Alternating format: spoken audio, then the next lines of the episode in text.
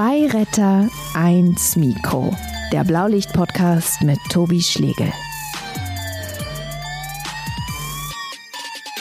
Was wir nie vergessen werden, ist, wir sind mal zusammen für die Bereitschaft auf den Dom gefahren. Zusammen, mit den ja, gleichen Klamotten. Große Kirmes hier in Hamburg. Genau, große Kirmes in Hamburg. Und sind zusammen und wollten uns Schmalzgebäck holen. Äh, haben uns angestellt äh, und der Verkäufer ist völlig ausgerastet und war völlig begeistert. Die sehen ja gleich aus. Die haben die gleichen Klamotten an. Hat seine Kollegin geholt. Sabine, du musst sofort herkommen. Und dann standen da drei Leute, die in diesem Laden gearbeitet haben. Niemand wurde mehr bedient. Und die haben sich gefreut wie die kleinen Kinder. Zwei Retter, eins Mikro wird euch präsentiert von der Techniker Krankenkasse und dem F C Sankt Pauli. Den zwei Partnern mit einer gemeinsamen Mission. Die Welt ein bisschen besser zu machen. Wie? Das erfahrt ihr auf weltverbesserer punkt de. Herzlich willkommen zu Zwei Retter, eins Mikro, zu unserem großen Staffelfinale, denn ja, das ist unsere zwanzigste Folge. Danach machen wir eine kleine Pause, werden aber mit Staffel zwei wieder auftauchen, also keine Sorge. Und heute macht der Titel Zwei Retter, eins Mikro sowas von Sinn, denn vor mir sitzen zwei Gäste, vor einem Mikro, Zwillinge, die auch noch gleich aussehen. Also ich sehe gerade mehr oder weniger doppelt. Herzlich willkommen, Carsten und Matze. Moin. Hallo. Ja, Matze kennt ihr vielleicht. Äh, Matze ist äh, sozusagen mein äh, Karl Lauterbach von Zwei Retter, eins Mikro. Der taucht immer wieder auf, aber diesmal für das Finale hat er seinen Bruder Carsten mitgebracht. Ihr beide arbeitet ja in Pflege- und Rettungsdienst, passt also perfekt hier rein. Seid auch auf Augenhöhe, was so die Ausbildung betrifft, oder? Wer ist kompetenter von euch? Das kommt immer noch an, wie man fragt. Also ich würde sagen, grundsätzlich Matthias, weil er einfach zwei Berufsausbildungen in, der, in dem Bereich gemacht hat und nicht quasi nur die rettungsdienstliche. Also glaube ich, dass sein Rundumblick ein bisschen größer ist. Aber du hast doch auch in der Notaufnahme gearbeitet. Ich habe in der Notaufnahme als Notfallsanitäter aber gearbeitet. Okay. Also, aber mir fehlt halt diese drei Jahre äh, Gesundheits- und Krankenpflege dazu. Die hat Matze ja mitgemacht, plus die zwei Jahre Fachkrankenpflege. So, dann sag mal schnell, äh, gebt mal kurz an, wer ist was, wie ausgebildet nochmal, ganz klar? Matze? Ja. Also ich, ich bin äh, Fachkrankenpfleger für Anästhesie, Intensivmedizin und Notfallsanitäter. Ich bin Notfallsanitäter. Und ihr seid ja auch Ausbilder, ne? Ihr habt ja unter anderem mich ausgebildet. Selbst schuld. Und da sitzen wir hier. Vorab aber jetzt nochmal die Fragen, äh, die wir unbedingt klären müssen. Erstens, wie gut versteht ihr euch eigentlich? Zweitens, wer ist der Ältere? Also zu zweitens ich, und ich finde, das merkt man sehr deutlich, es sind nämlich sieben Minuten und das ist, also allein von der Weisheit und der Reife ist das deutlich zu spüren. Und ansonsten verstehen wir uns äh, viel zu gut, so wie man sich das bei Zwillingen eigentlich immer tatsächlich vorstellt. Also es gab früher Zeiten, wo wir noch zu Hause gewohnt haben, wo ich ein Lied gedacht habe und er hat es angefangen zu singen. Das ist. Ihr fahrt auch zusammen in den Urlaub, ne? Habe ich gehört? Eigentlich fast immer. Also es gibt wenig Urlaube, wo wir nicht zusammenfahren. Ja. Und, und jetzt die Überleitung, ihr fahrt natürlich auch zusammen mal Rettungswagen, ne? Das kommt immer mal wieder vor, wahrscheinlich in der Vergangenheit häufiger als jetzt.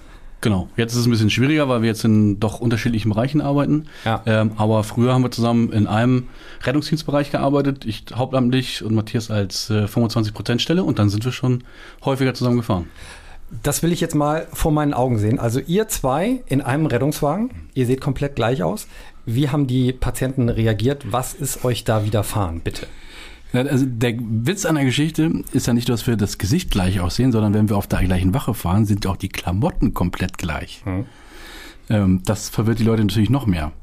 Also wenn man uns jetzt so sieht, dann kann man das, äh, Carsten hat ein Hemd, ich ein Pullover, aber wenn alle die gleiche rote Hose und das gleiche Poloshirt anhaben, dann äh, macht das noch mehr Eindruck auf die Leute. Und es gab verschiedene Geschichten, also wir haben nicht nur ähm, im Hauptamt, wir sind auch ähm, im Ehrenamt in der Bereitschaft zusammen auch R D W gefahren ähm, und da sind wir auch einige Einsätze äh, gefahren, die uns auch hinterher erheitert haben, muss man sagen. Ja, die, hau mal ein Beispiel raus. Also wir sind einmal, äh, da sind wir hauptamtlich gefahren, ähm, Patienten gefahren, der ähm, ist durch die Glastür gegangen, also die Tür war zu, er ist durchgegangen, vor allem mit den beiden Armen, mhm. ähm, hat sich die beiden Arme aufgeschnitten, so dass wir mit dem Rettungswagen da waren und ähm, er hat ein bisschen gebraucht, weil er natürlich erstmal mit sich beschäftigt war und beim Braunüdelegen guckt er so, erst guckt er mich an, guckt er Carsten an, guckt er mich an und sagt, ich glaube, ich habe auch was am Kopf, ich sehe doppelt. Aber es meinte der völlig ernst. Ja. Und wir, nein, nein, das ist schon so, es gehört so. Okay. Das ist eine Geschichte. Dann gibt es eine Geschichte, aus der Notaufnahme, also wo wir zusammen auf einem, wo wir nicht zusammen auf einem Rettungswagen, sondern jeder einen Rettungswagen hatte. Mhm. Ähm, also beide quasi Tagdienst auf der gleichen Wache. Und ähm, ich habe den ersten Patienten gebracht, bin sozusagen aus der Notaufnahme hinten raus und in dem Moment ist Carsten aus der Notaufnahme vorne wieder rein. Mhm. Und die Schwester guckt und sagt, es wird mir ganz schlecht, du bist doch gerade hinten rausgegangen. Nein, nein, das war ich nicht. Doch, das warst du. Das kann nur mein Bruder gewesen sein. Aber können euch die Kollegen dann auseinanderhalten? Nicht immer. Ja. Also die, wenn die neu sind, nicht. Die alten Kollegen natürlich schon. Da gibt es bestimmt ein paar Merkmale. Ähm, wenn wir zusammen auftreten, ist es natürlich noch einfacher. Äh, aber es kommt schon häufig äh, zu Verwechslung, muss man sagen. Und der Notarzt, also weiß der dann, mit wem er eben noch geredet hat? Nee, ne? Nein. Ja, das wissen ja auch in normalen Ersätzen hier immer. Ne? So, ich hoffe ja darauf und ich finde, die Stimmung geht schon in die richtige Richtung, dass wir ähm, nach all diesen guten, aber sehr schweren und heftigen Episoden, die wir hier hatten in der Show, mal so ein bisschen leichter werden heute, also ein bisschen amüsanter. Dahin wollen wir heute gehen. Außerdem, das können wir jetzt schon mal sagen, reden wir heute noch über die Erste Hilfe. Über Social Media habe ich ganz, ganz viele Fragen hier äh, gesammelt und mir ausgedruckt von unseren HörerInnen.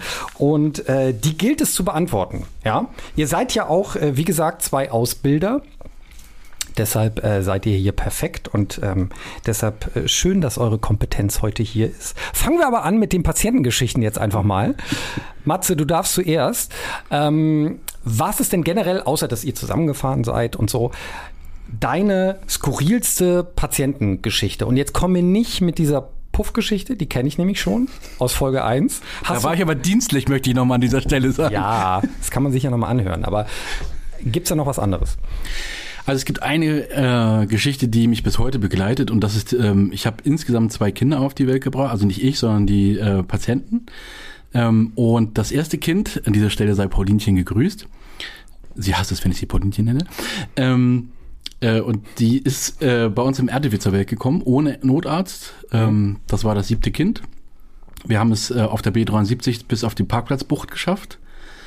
Ähm, Und dann war das Köpfchen schon draußen, war keine Zeit für Notarzt und so weiter. Und dann war alles gut. Es war natürlich dann auch, ähm, bis es geatmet, bis das Kind geatmet hat und so.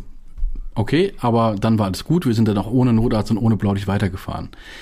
Wir haben dann, ähm, die Familie hat uns danach besucht und wir haben, der Kollege und ich haben dann die Patenschaft für das Kind übernommen und sind Patenonkel. Mhm. Ähm, und ich bin bestimmt zwei, dreimal, manchmal viermal im Jahr da. Mhm. Ähm, bei der Familie, besuch sie, ähm, war bei der Konfirmation inzwischen. Inzwischen hat sie eine Ausbildung angefangen. War jetzt zu unserem vierzigsten Geburtstag, war sie auch mit ihrer Mutter und so und Family da. Also das, äh, ähm, und das ist fast zwanzig Jahre her, muss man fast sagen, ne? Die ist jetzt achtzehn. Krass. Und äh, du bist dann auch einer, der vorbeikommt und immer Geschenke mitbringt? Ja, das ist, glaube ich, die Hauptaufgabe von so einer, von so einer Patenschaft. Naja, ich weiß es ja nicht. Ich habe ne, ich hab tatsächlich eine ne Pinguin-Patenschaft. Im Tierpark Hagenbeck, aber da kann man ja nicht so viel vorbeibringen. Ne? So, das ist aber kannst du den mal mitbringen? Hm? Kannst du den mal mitbringen? Den Kleinen? Hm. Ich glaube, der, der scheißt uns hier alles voll. Das ist wie mit Carsten. Carsten, jetzt du. Hast du äh, wirklich so generell eine Geschichte, über die du jetzt im Nachhinein noch, noch wirklich lachen kannst? Ja, es gibt tatsächlich noch einige Einsätze, aber das Problem ist, dass es immer so Insiderwissen, mhm. ähm, weil das dann ein Zusammenwirken zwischen den Kollegen war. Also wenn man ähm, zusammen auf der Wache war und dann einen Einsatz fährt und der Patient war auch nicht wirklich schwer erkrankt, man hat aber so einen Insiderwitz und den packt man dann in dem Moment aus, weil man feststellt, der Patient ist nicht so richtig krank. Ähm, Und die Kollegin hat am Handgelenk Pulsgefühl, der Patient hat gesprochen, lag im Bett, hat aber gesprochen. Und die Pol- Kollegin in der Ausbildung hat den Puls gefühlt, hat mich angeguckt und hat gesagt, ich fühle keinen Puls. Ja. Und dann habe ich sie angeguckt, ganz ernst, und habe gesagt, da musst du jetzt drücken. Und hat der, hat der Notarzt so einen Lachanfall gekriegt, so ein Lachflash. Und dann hat der Patient uns mal angeguckt und gesagt, ist ja gut, wenn Sie gute Laune haben, geht's mir ja super. Aber das sie hat dann nur komisch geguckt, sie hat nicht äh, Anstalten gemacht, dass sie wirklich drücken wollte. Nein, nein, nein, sie hat das schon verstanden, dass es ein Scherz war, dass sie nur okay. falsch gefühlt hat. Es ist ja, Lehrjahre sind ja keine Herrenjahre oder wie das so heißt. Mhm. Aber das sind so dann Insider-Wissen, wo, da haben wir Wochen später noch drüber gelacht. Noch ein Fall, den ihr nie vergessen werdet? Gibt's noch einen? Die lustig sind? Ja, bitte nichts Schweres. Ich hatte so, ich hatte so viel. da gucken sie sich ja, an. Müssen wir mal überlegen. Die Puffgeschichte darf ich nicht nochmal erzählen. Nein, die hast du schon erzählt. Ich hätte jetzt auch noch eine auf Lager, so ist es nicht. Also, ja, mach mal. Die ist auch gar nicht so dramatisch. Ähm, das war eigentlich eine junge Dame, äh, in dem die im Gewerbe gearbeitet hat, die Bauchschmerzen gekriegt hat, weil sie irgendeine andere Erkrankung hat. Die habe ich mit dem Arbeitskollegen ins Krankenhaus gefahren. Und, zwei Ta- und dann hat eine Kollegin, eine Freundin von ihr, sie begleitet. Die war schwanger. Zwei Tage später fahre ich in dieses, ins selbe Etablissement, aber für die Schwangere, die dann ihr Kind gebärt, ins Krankenhaus. Und sie begrüßt mich mit dem, ich bin mit einem anderen Kollegen gefahren, hm? und sie begrüßt mich mit den Worten, ach hallo, wir kennen uns doch schon. Und mein Kollege, ach, ich so, nee, das ist anders, nicht wie du denkst. So, ich glaube, ich habe euch wie einen Schwamm ausgefrungen. Mehr ist da nicht drin, sondern nur, nur tragische Dinge noch. Ja, also wir haben noch ein paar Zwillingsgeschichten sonst so. Ja, bitte. Also, ähm, also sind ja nicht mal nur Patientengeschichten, nicht nur Notaufnahme, sondern es ist ja auch, wenn ich mal in dem ehemaligen Haus, wo Matthias gearbeitet hat, ähm, einen Patienten hinbringe, mhm. dann kenne ich ganz viele neue Leute, die mich im Arm nehmen, die mich abklatschen, die mich manchmal entsetzt angucken. Du kennst aber auch keinen mehr, oder? Und ich... ich, ich äh, Kenn ich nicht, aber ich äh, finde es total nett, dass du mich jetzt in den Arm nimmst. Ja. Äh, das passiert ganz häufig. Oder auch wenn wir nicht zusammen im Stadion sind, dann passiert das auch regelmäßig, weil in diesem Stadion viele Leute offensichtlich aus diesem Haus äh, da hingehen. Und ähm, dann auch gerade beim letzten Heimspiel haben mich doch zwei Leute umarmt und abgeklatscht, wo ich gedacht habe, ich kenne dich jetzt nicht, aber du glaubst bestimmt, ich bin Matthias und äh, dann ist es auch okay, dann nehme ich ruhig in den Arm. Aber es ist doch schön, einfach mal ein bisschen Liebe zu ja. kriegen. Und du musst auch gar nicht so schüchtern sein, du kannst auch sagen, welches Stadion das ist. Ah, ja, das ist natürlich das vom F C Sankt Pauli. Ja, da macht ihr auch äh, Sanitätsdienst, ne? Gibt es noch ein zweites in Hamburg? Das andere ist doch in der Vorstadt. Wir wollen hier nicht über Fußball reden. So, ich glaube, wir sind auf Temperatur. Und ich finde, wir starten jetzt. Also, das ist ja das große Finale. Was denn? Ein, eine Geschichte fällt aus dem Rettungsdienst noch ein. Ja, bitte. Da muss ich heute noch drüber, da muss ich heute noch drüber lachen. Wenn, das hatten wir letztes Mal schon, ich weiß. Wenn ich Carsten anrufe nach dem Dienst, zehn Stunden R T W-Dienst, und ich anrufe und sage, du hast dich heute schon wieder mit der Leitstelle angelegt. Sagt er, wieso, ich bin noch zu Hause. Nö, die glaubt, du warst das. Weil das an der Stimme, wenn man ja. vielleicht hört, nicht unterscheiden kann. Außer Mutti. Mutti kann euch unterscheiden. Mhm. Auch wenn wir alte Babyfotos von uns angucken. Also wir beide können das nicht auseinanderhalten. Aber sie schon. Wobei ich manchmal glaube, ich bin eigentlich in Wirklichkeit Matze. Aber das. Äh aber generell, ihr seid schon, ich, ich meine, ich war ja im Unterricht, ne, und habe euch erlebt, ähm, wie ihr unterrichtet. Ihr seid schon andere Typen, so ein bisschen. Wisst ihr das selber? Dass ihr nicht wirklich gleich seid, hat man euch das schon mal gesagt? Nee, ganz, so, nee meistens, also gestern habe ich zum so Beispiel... Von, von der Art auch? Ach so, ja, gestern habe ich wieder gehört, du bist genau wie dein Bruder. Nee, ich finde schon, da, da gibt es andere nu- Nuancen. Ich finde, Matze hat so ein bisschen mehr Düsternis in sich. Auch optisch. Ja, er trägt ja auch schwarz jetzt gerade. Ich habe nur extra eine blaue Hose angezogen, weißt du, drunter. Ja, ist so ein bisschen so, so Tag und Nacht. Also Carsten ist so, hat immer dieses Lächeln, wenn er reinkommt. Und Matze guckt erst mal grimmig und wird dann so nach und nach ein bisschen freundlicher, finde ich. Freundlichkeit muss man sich auch erstmal verdienen. Ja, ist ja auch in Ordnung. Passt auf, ihr beiden. Ihr seid hier, weil wir wollen äh, die große Erste-Hilfe-Show jetzt machen.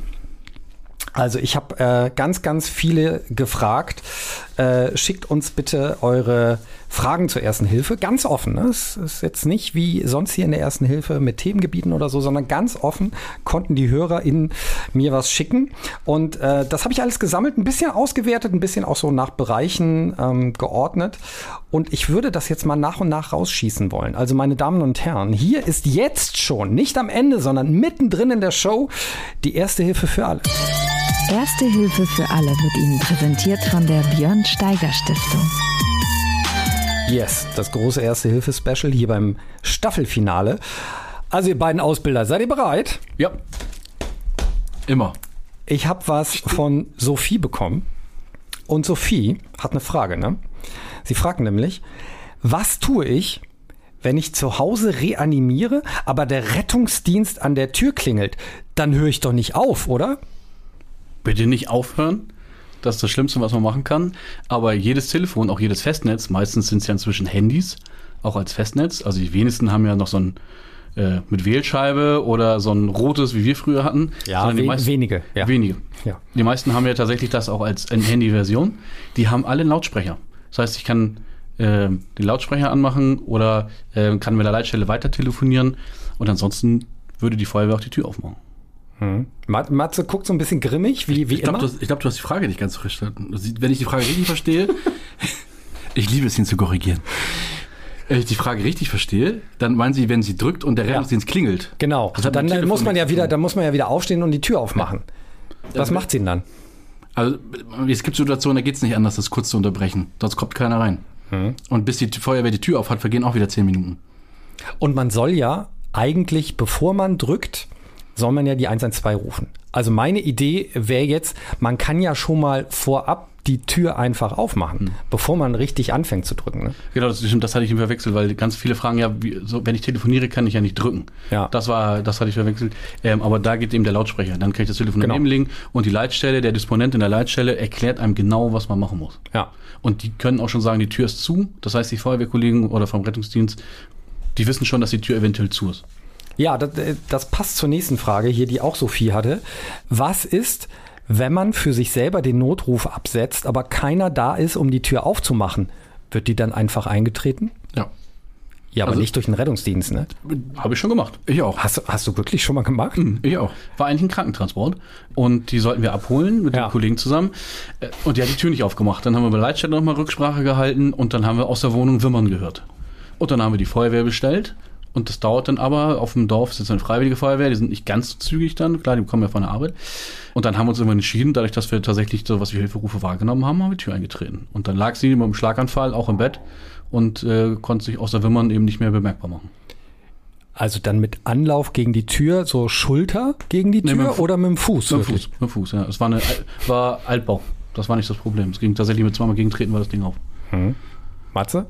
Also ich habe mal eine, Wohn- eine Wohnzimmertür, ne? Es war eine Schlafzimmertür eingetreten, weil es war ein angedrohter Suizid, der dann sich mit dem Messer zurückgezogen hat und ähm, auch auf dem Land äh, gibt es nicht so viel Polizei wie in der Stadt und da äh, haben wir dann auch gesagt, und von drin war nichts zu hören, es war kein Kontakt mehr mit ihm aufzunehmen und dann haben wir gesagt, okay, wir können jetzt hier nicht auf die Polizei warten und dann habe ich mit dem Kollegen zusammen die Tür auch eingetreten. Das ist aber natürlich nicht die Regel, also worauf du ja hinaus willst, ist normalerweise, wenn man das vorher weiß, dass die Feuerwehr kommt und die Feuerwehr die Tür aufmacht, wird möglichst wenig kaputt machen, wenn es die Zeit zulässt. Also so viel wie nötig, so wenig wie möglich ähm, ist eigentlich die Devise. Aber es gibt ja noch Situationen, ähm, wo man auch als Rettungsdienst mal zupacken muss. Ja, also wenn, ähm, sagen wir mal, ich bin gestürzt, ne? Und ich weiß, ich komme jetzt definitiv nicht mehr zur Tür. Dann sagt man das ja schon der Leitstelle, ne? Bei der eins eins zwei und dann fährt ja quasi der Rettungsdienst raus und gleichzeitig noch die Feuerwehr zur technischen Hilfeleistung. Genau, ne? Die Polizei. Ja. Und dann je nachdem, wer zuerst da ist, aber die Feuerwehr ja. ist dann meistens auch schnell da und macht ja. die Tür irgendwie auf. Ja.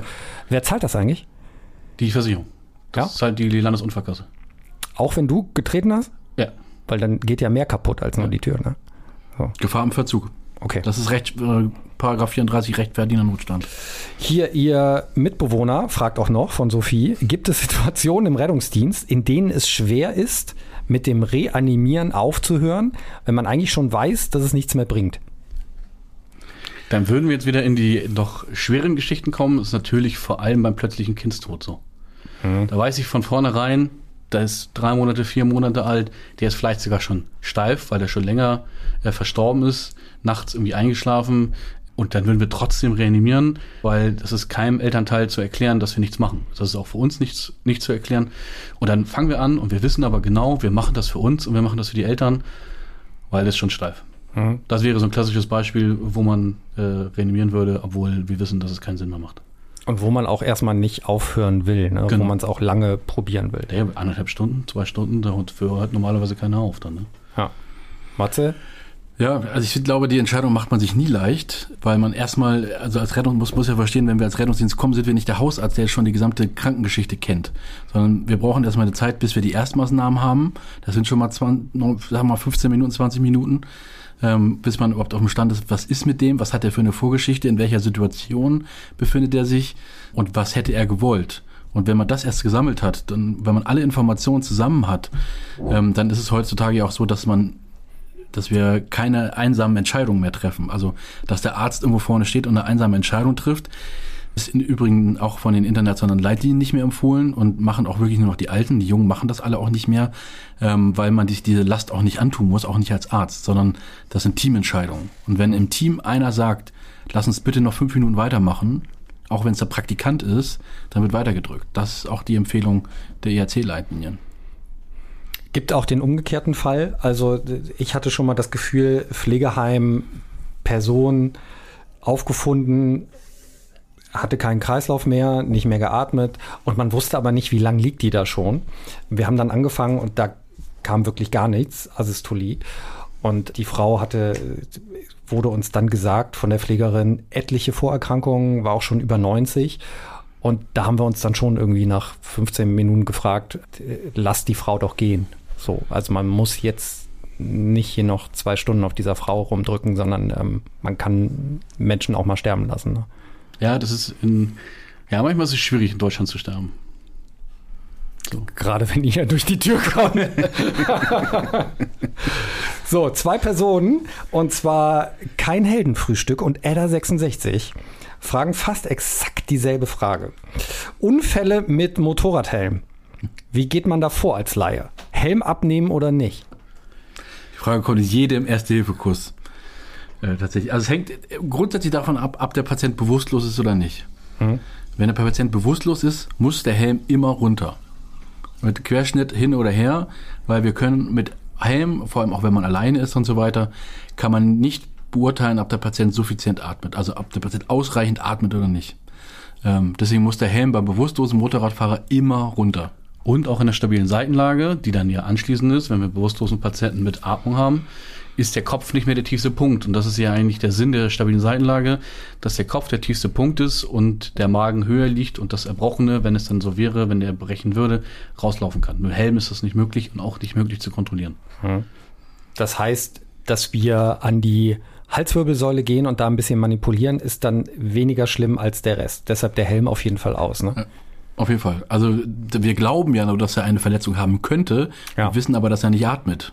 So, dann kann er so viel Querschnitt haben, ist am Ende trotzdem tot. Ja, und äh, lass uns nochmal sagen, Konsequenz, wenn wir herausfinden, dass jemand nicht atmet, ist natürlich das? Reanimation. Otti fragt, oh, das ist, das ist äh, gleich irgendwie, das, das wird komplizierter. Das ist eine ganz kurze Frage, aber wird komplizierter. Wie lagert man bei Schock, Hitzschlag, Unterkühlung? Also... Vor allen Dingen Schock. Schock. Also ich meine, Schock kann ja auch wieder alles sein. Ich wollte sagen, da gibt es ja mannigfaltige Möglichkeiten eines Schocks. Ja. Von dem Erschrecken, was in der Zeitung sonst immer steht, bis hin zu Herzgeschichten, die auch einen Schock auslösen können. Oder Volumenmangelschock, äh, Volumenmangelschock allergischer oder, Schock. Genau, alles, alles Mögliche. Ja. Äh, ist nicht pauschal zu beantworten tatsächlich. Da wird es tatsächlich darum gehen, welchen Schock ich machen würde, weil bei gewissen Sachen, so bei Beinverletzungen oder Rückenverletzungen oder Beckenverletzungen, ganz häufig lernt man ja bei Schock immer diese Schocklage, also diese Beine hoch, diese Autotransfusion. Ähm, das kann ich aber bei Becken- und Bauch- und Beinverletzungen, also B B, sechs Bs sind es, ähm, eben nicht machen, weil ich den Patienten sonst damit schädigen würde. Ich glaube, das war auch Tobis Prüfungsthema mündlich. Ja, weißt du das noch? Nee, ich hatte äh, als, Not, äh, als Notsan? Nee, nee ich, ich glaube in der Rettungssanitäterprüfung. Das kann sein. Ja, ja, ich hatte die Schockform, die ja. unterschiedlichen Schockformen. Ich erinnere mich daran. Ja, ja. Also kardiogener Schock, alles mit dem Herzen, auch Beine nicht hoch, ne? Weil ja. das belastet das Herz. Auch wenn man Wunden hat, die noch nicht geschlossen sind, Bein hoch, auch nicht gut, weil blutet natürlich weiter. Können wir uns darauf einigen, dass das Schlauste erstmal ist, so ähm, Flachlagerung? Flachlagerung auf dem Rücken und Notruf. Kann man sagen. Ja, ja. Würde ich auch sagen. Und das ist bei der Hitzeerschöpfung oder beim Hitzschlag, wäre es eher Körper, Oberkörper hoch, hm. damit der Druck nicht im Kopf größer wird. Und dann gibt es den schönen Satz, um die Ecke bringen und kalt machen. Hm. Also raus aus der Sonne, rein in den Schatten und kühle ähm, Handtücher oder Waschlappen oder sowas auf die Stirn legen, um den Kopf ein bisschen runterzukühlen. Bitte nichts zu essen und zu trinken geben, weil die erbrechen relativ schnell und viel. Und alles, was ich reingebe, kriege ich auch wieder zurück. Hm. Und generell bei Bewusstlosigkeit sowieso hinlegen. Ne? Genau. Okay. Und Unterkühlung war noch, glaube ich, Unterkühlung? Unterkühlung, ja, Unterkühlung noch. Ja, wäre exakt das Gleiche. Ja. Also da mit Decken, also es wird ja kein aktives Aufwärmen äh, propagiert, sondern tatsächlich dann eher ein bisschen äh, Sutsche und dann eben Decken drüberlegen und die kann man genauso flach lagern dann. Es sei denn, die haben Atemnot, dann müssen sie mit dem Oberkörper wieder hoch. Ansonsten sind die, wenn die sehr unterkühlt sind, möglichst nicht mehr zu bewegen, sondern wirklich nur zu wärmen, auf den Rettungsdienst zu warten. Ja, weil da Beine hoch. Genau, das ist ungünstig, weil die kalte, kalte Blut wieder ins Zentrum läuft. Okay, das war für Otti. Grüße an dieser Stelle. Rike fragt, was soll ich machen, wenn jemand eine Stichverletzung hat und der Gegenstand noch im Körper steckt? Irgendwie ist der Reflex ja da, was drin steckt, erstmal rauszuziehen, Matze. Ja, Reflexe muss man manchmal aussitzen. Nein, also die Sachen bleiben natürlich drin. Alles, was man reingesteckt hat, bleibt drin. Ich glaube, ich habe in irgendeiner Staffel auch mal die Geschichte mit dem Ambrustpfeil erzählt, die sich der Bengel oh, ja. in den Kopf ja. geschossen hat. Den haben die auch rausgezogen. Da hast du auch, äh, übrigens, können wir das jetzt mal äh, im Staffelfinale auflösen. Hat der überlebt? Wie geht's dem? Oder was war da? Nee, also... Ähm, Sag nochmal kurz, worum es ging. Nimm also, mal die Leute mit. Es war ähm, äh, so ein ähm, junger Patient, der sich äh, selbst den Ambrustpfeil in den Kopf geschossen hat. Aber aus Versehen, ne? Das ist die Vermutung. Also ob das jetzt Absicht ist, Versehen, Mutprobe, das konnten wir, konnte er selber nicht mehr sagen. Und also da, so eine Mittelalter-Armbrust. So eine richtige Armbrust, genau. Ja. Und der war unterarm lang, der Pfeil. Und der ist halt durch in die Nase eingetreten und einmal durch den Kopf.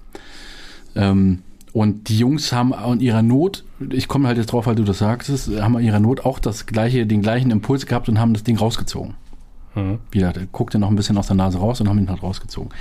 Das war in diesem Fall ähm, wahrscheinlich irrelevant in der Gesamt, im Gesamtkontext, äh, Kontext im, äh, im Outcome. Er hätte das weder in dem einen noch in dem anderen Fall überlebt. Also er hat es nicht, über, nicht überlebt, muss man ganz fairerweise sagen. Aber ich will damit nur sagen, grundsätzlich bleiben alle Dinge drin. Warum? Weil wir halt nicht wissen, wenn er ein Gefäß getroffen hat, kann es halt sein, dass dieser Gegenstand dieses Gefäß damit auch komprimiert. Und wenn wir das rausziehen, würden wir die Blutung erstmal, wird es erstmal zu, überhaupt zur Blutung kommen.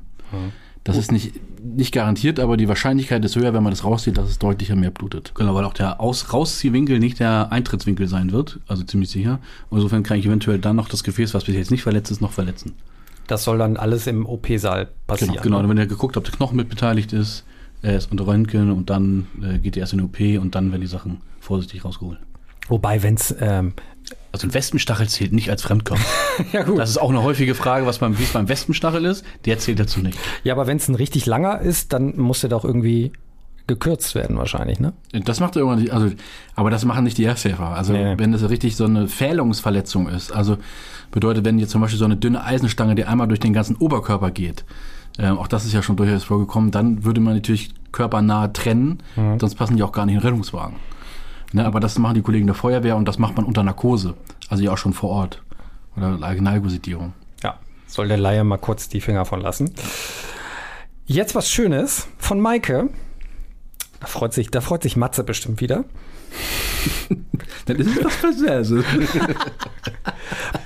Nee, das ist, es ist, es ist ein bisschen Düsternis drin. Deshalb ist das was Ach für so, dich das hier. Hat, ne? Das hat er so, pass jetzt auf. Für mich entdeckt. Ja.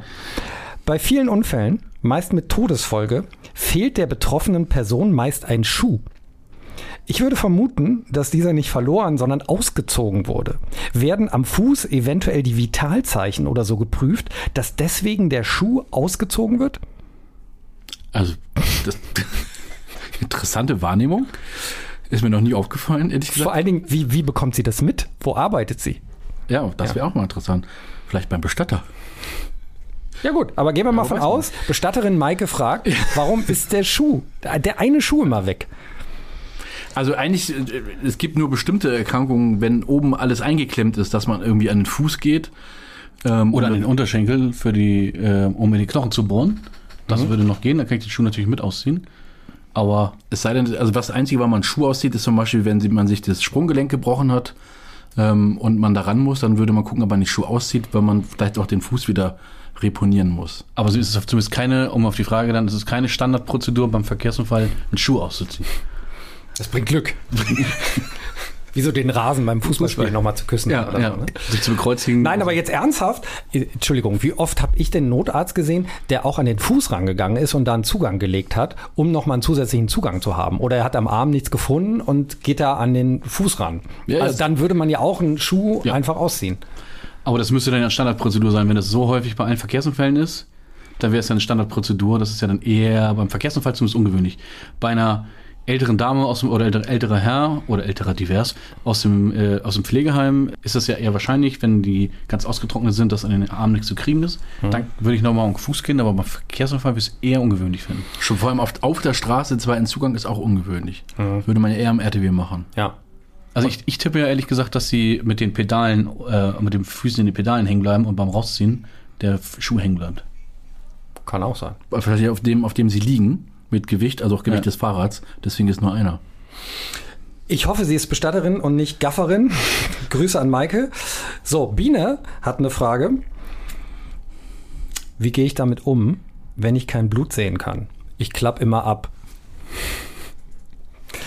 Biene ist Notärztin und wüsste das gerne mal. Intensivschwester. Ja. Auf einer chirurgischen Station. Ja, also was man immer machen kann, also man muss sich ja, also hilft ja auch nicht, wenn da zwei Patienten liegen, wenn sie dann immer umkippt. Ähm, aber was sie immer machen kann, ist, sie kann immer Notrufen wählen. Wenn sie sagt, sie traut sich das nicht zu, gibt auch ganz viele Leute, die sich zum Beispiel nicht trauen zu beatmen ähm, oder überhaupt andere Leute anzufassen. In Corona-Zeiten sowieso immer schwierig. Aber was man immer machen kann, ist, man kann immer anhalten und Notruf wählen. Ich glaube ja, dass man das nur so teilweise sagt, aber dann in Notsituationen, wenn, wenn Freunde oder Familie betroffen äh, sind, dann würde man das, glaube ich, trotzdem machen und diese Hemmung überwinden. Ich glaube, dass die gerade in diesen Situationen, was für die Leute ja extrem ist, nicht viel denken, sondern handeln und erst hinterher, das haben wir ja ganz häufig, dass die Leute jetzt zum Beispiel, wenn sie jemanden aus dem Fahrzeug gezogen haben ähm, und das Fahrzeug aber gebrannt hat, dass die denken, glaube ich, nicht und wägen gerade nicht ab, also bin ich jetzt in Gefahr oder bin ich nicht in Gefahr, sondern die handeln einfach und merken erst hinterher, wie gefährlich das war und fangen dann auch erst an mit den Emotionen. Ja. Also es kann sein, dass sie dann hinterher schlecht wird oder sie hinterher abklappt, aber in der Situation wird sie wahrscheinlich funktionieren. Das wäre toll, wenn man da ja. über sich hinaus wächst ja. in dieser Situation. Also man sagt ja auch ganz häufig in der Notfallmedizin, wir funktionieren. Und das wird da ähnlich sein.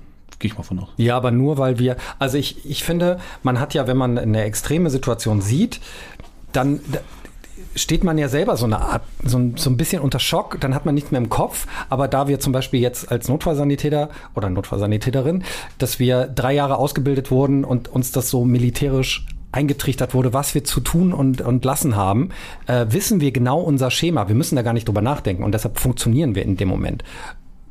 Die Frage ist, wie ist es bei Laien in solchen Situationen? Wenn sie wirklich dabei sind, Unfall passiert, wissen die dann noch, was sie, was sie tun sollen? Intuitiv glaube ich schon. Also die meisten zumindest. Es gibt immer Ausnahmen. Hm. Ja, habe ich schon viele Ausnahmen gesehen. Matze, die nächste, die nächste geht an dich. Tina. Oh, was Schönes. Ist ganz wichtig. Pass auf. Tina fragt, wie geht ein Luftröhrenschnitt? Also für den Notfall. Erste Hilfemaßnahme. Bitte nur die Profis machen lassen. Es gibt viele auch, also das ist äh, ja äh, die sozusagen die letzte, die letzte Stufe des äh, der Atemwegs, des Atemwegsmanagements ähm, und äh, da obliegt meistens, also machen das äh, H N O-Ärzte oder M K G-Chirurgen. Ähm, es gibt auch die Notärzte, die das können sollten, aber machen wir uns nichts vor, es gibt auch einige Notärzte, die das in ihrem Leben noch nie gemacht haben. Ähm, auch das ist dann ähm, aus der Not heraus und mit dem Rücken zur Wand. Ähm, und also wenn die Profis schon am Rücken zur Wand stehen, dann haben, sollten die Ersthelfer davon weit Abstand nehmen. Aber ist das nicht Pulp Fiction hier mit dem Kuli und so? Ja. Also man kann, was man gerne mal versuchen kann, ist mal so einen kleinen Kuli zu nehmen, sich die Nase zuzuhalten und mal zu versuchen, wie, wie viele Sekunden man es schafft, damit zu atmen. Hm. Das ist einfach so viel wenig Zugvolumen, ähm, dass das überhaupt nirgendwo ankommt. Hm. Also ist jetzt nichts, was, also Know-how, das so der Ersthelfer drauf haben muss, ne? Nein. Deswegen würde ich es auch tatsächlich gar nicht erklären. Ja. Nicht, dass jemand auf die Idee kommt, dass dann auch, äh, jetzt darf man das. Was? Das ist doch nur ein, ein gerader Schnitt zwischen Schild und Ringknorpel, ne? Ja, es ist die Frage, ob du koniotomierst oder tracheotomierst. Naja, ich, ich hätte jetzt koniotomiert. Gut. Jetzt weiß es jeder, was zu tun ist. Nee, lasst die Finger davon. Das äh, war alles hier nur Spaß. Ähm, das müsst ihr gar nicht wissen und äh, das macht noch nicht mal der Notfallsanitäter gerne. Nee, aber Tobi hat's gelernt. Ja, aber warst du den Tag da? Ich war an dem Tag da. Wo wir das mit den Kehlen gemacht haben, ja. ja. Hm. Aber nur am, ja, aber nur am Beispiel, ne? Nie, nie in echt. Es nee. ist noch nie ah. vorgekommen und äh, äh, das Skalpell musste noch nicht gezückt werden. Gott sei Dank. So, Anja fragt, wie geht Erste Hilfe bei psychischen Erkrankungen? Klammer auf, Panikattacke, Halluzination, Klammer zu. Ich glaube, da gibt es nichts Allgemeingültiges, außer dass äh, ja, wie sage ich das mal, dass es nicht hilft, wenn der andere Part auch panisch wird oder auch Angst kriegt und mitweint, sondern die brauchen dann eher was Beruhigendes, äh, jemand, der mit Ruhe, eine Ruhe ausstrahlt und die versucht, auch gerade bei Panikattacken, das klappt auch nicht bei allen, aber bei vielen klappt das äh, mit dem Runterreden. Es gibt viele Leute, die auch die Augen dann zumachen. Es hilft manchmal, dass die die Augen aufmachen, ihre, Wahn, ihre Umgebung wahrnehmen äh, und so so ein bisschen mit, mit einem anderen Reiz ähm, da auch wieder rauskommen. Das ist auch so ein bisschen bei Hyperventilation. Die brauchen auch manchmal einen stärkeren Reiz, um aus dieser Situation wieder rauszukommen. Aber da kann man ja was machen. Also bei einer Panikattacke wäre wahrscheinlich die Atmung sehr, sehr schnell. Und, äh, die rutschen das auch schnell in die Hyperventilation dann dieser Panikattacke auch. Das genau, und das kann dann eben zur Bewusstlosigkeit führen. Aber gegen eine Hyperventilation kann man ja was machen. Ja. Da kann ich was machen, klar. Da kann ich natürlich die Rückatmung machen, entweder in die Hände oder in eine kleine Mülltüte, nicht in die sechzig-Liter-Tüte, das macht keinen Sinn. Aber die äh, kleine Mülltüte, ähm, dann eben die Ausatmenluft wieder einatmen lassen, damit die ja C O zwei wieder zurückkriegen. Aber vielleicht ist das auch der äußere Reiz, den die brauchen, um aus diesem aus dieser Gedankenwelt rauszukommen. Mhm. Also ich glaube, das ist das Sinnvollste ist eben beruhigend, ähm, der ruhende Pol zu sein und die versuchen eben ähm, darunter zu bekommen. Matze guckt mich mit traurigen Augen an. Müden. Müden auch. Viele Schichten wieder gehabt. Er stand im Stau. Aber äh, was machst du bei deinen Halluzinationen? Wie kann man dir da helfen? Das ist eine Tablette weniger meistens. Das ist eine Führungsfrage. Ja, aber das ist, also das ist schon, was Carsten sagt. Ne? Also die Leute steigern sich da ja rein. Das ist ja so eine Spirale.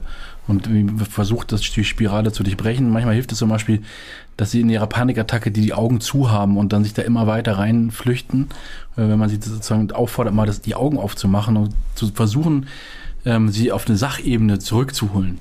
Manchmal hilft das.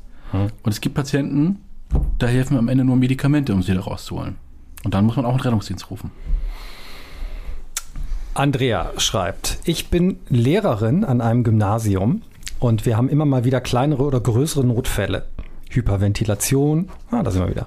Stürze, Schwindel. Selten ist es aus meiner Sicht was richtig Dramatisches und dennoch stehe ich bei Kindern immer vor der Frage, wann ruft man den Rettungsdienst? Wie sehr steigern sich die Kleinen in was rein? Rufe ich den Rettungsdienst dann umsonst? Reagiere ich zu vorsichtig?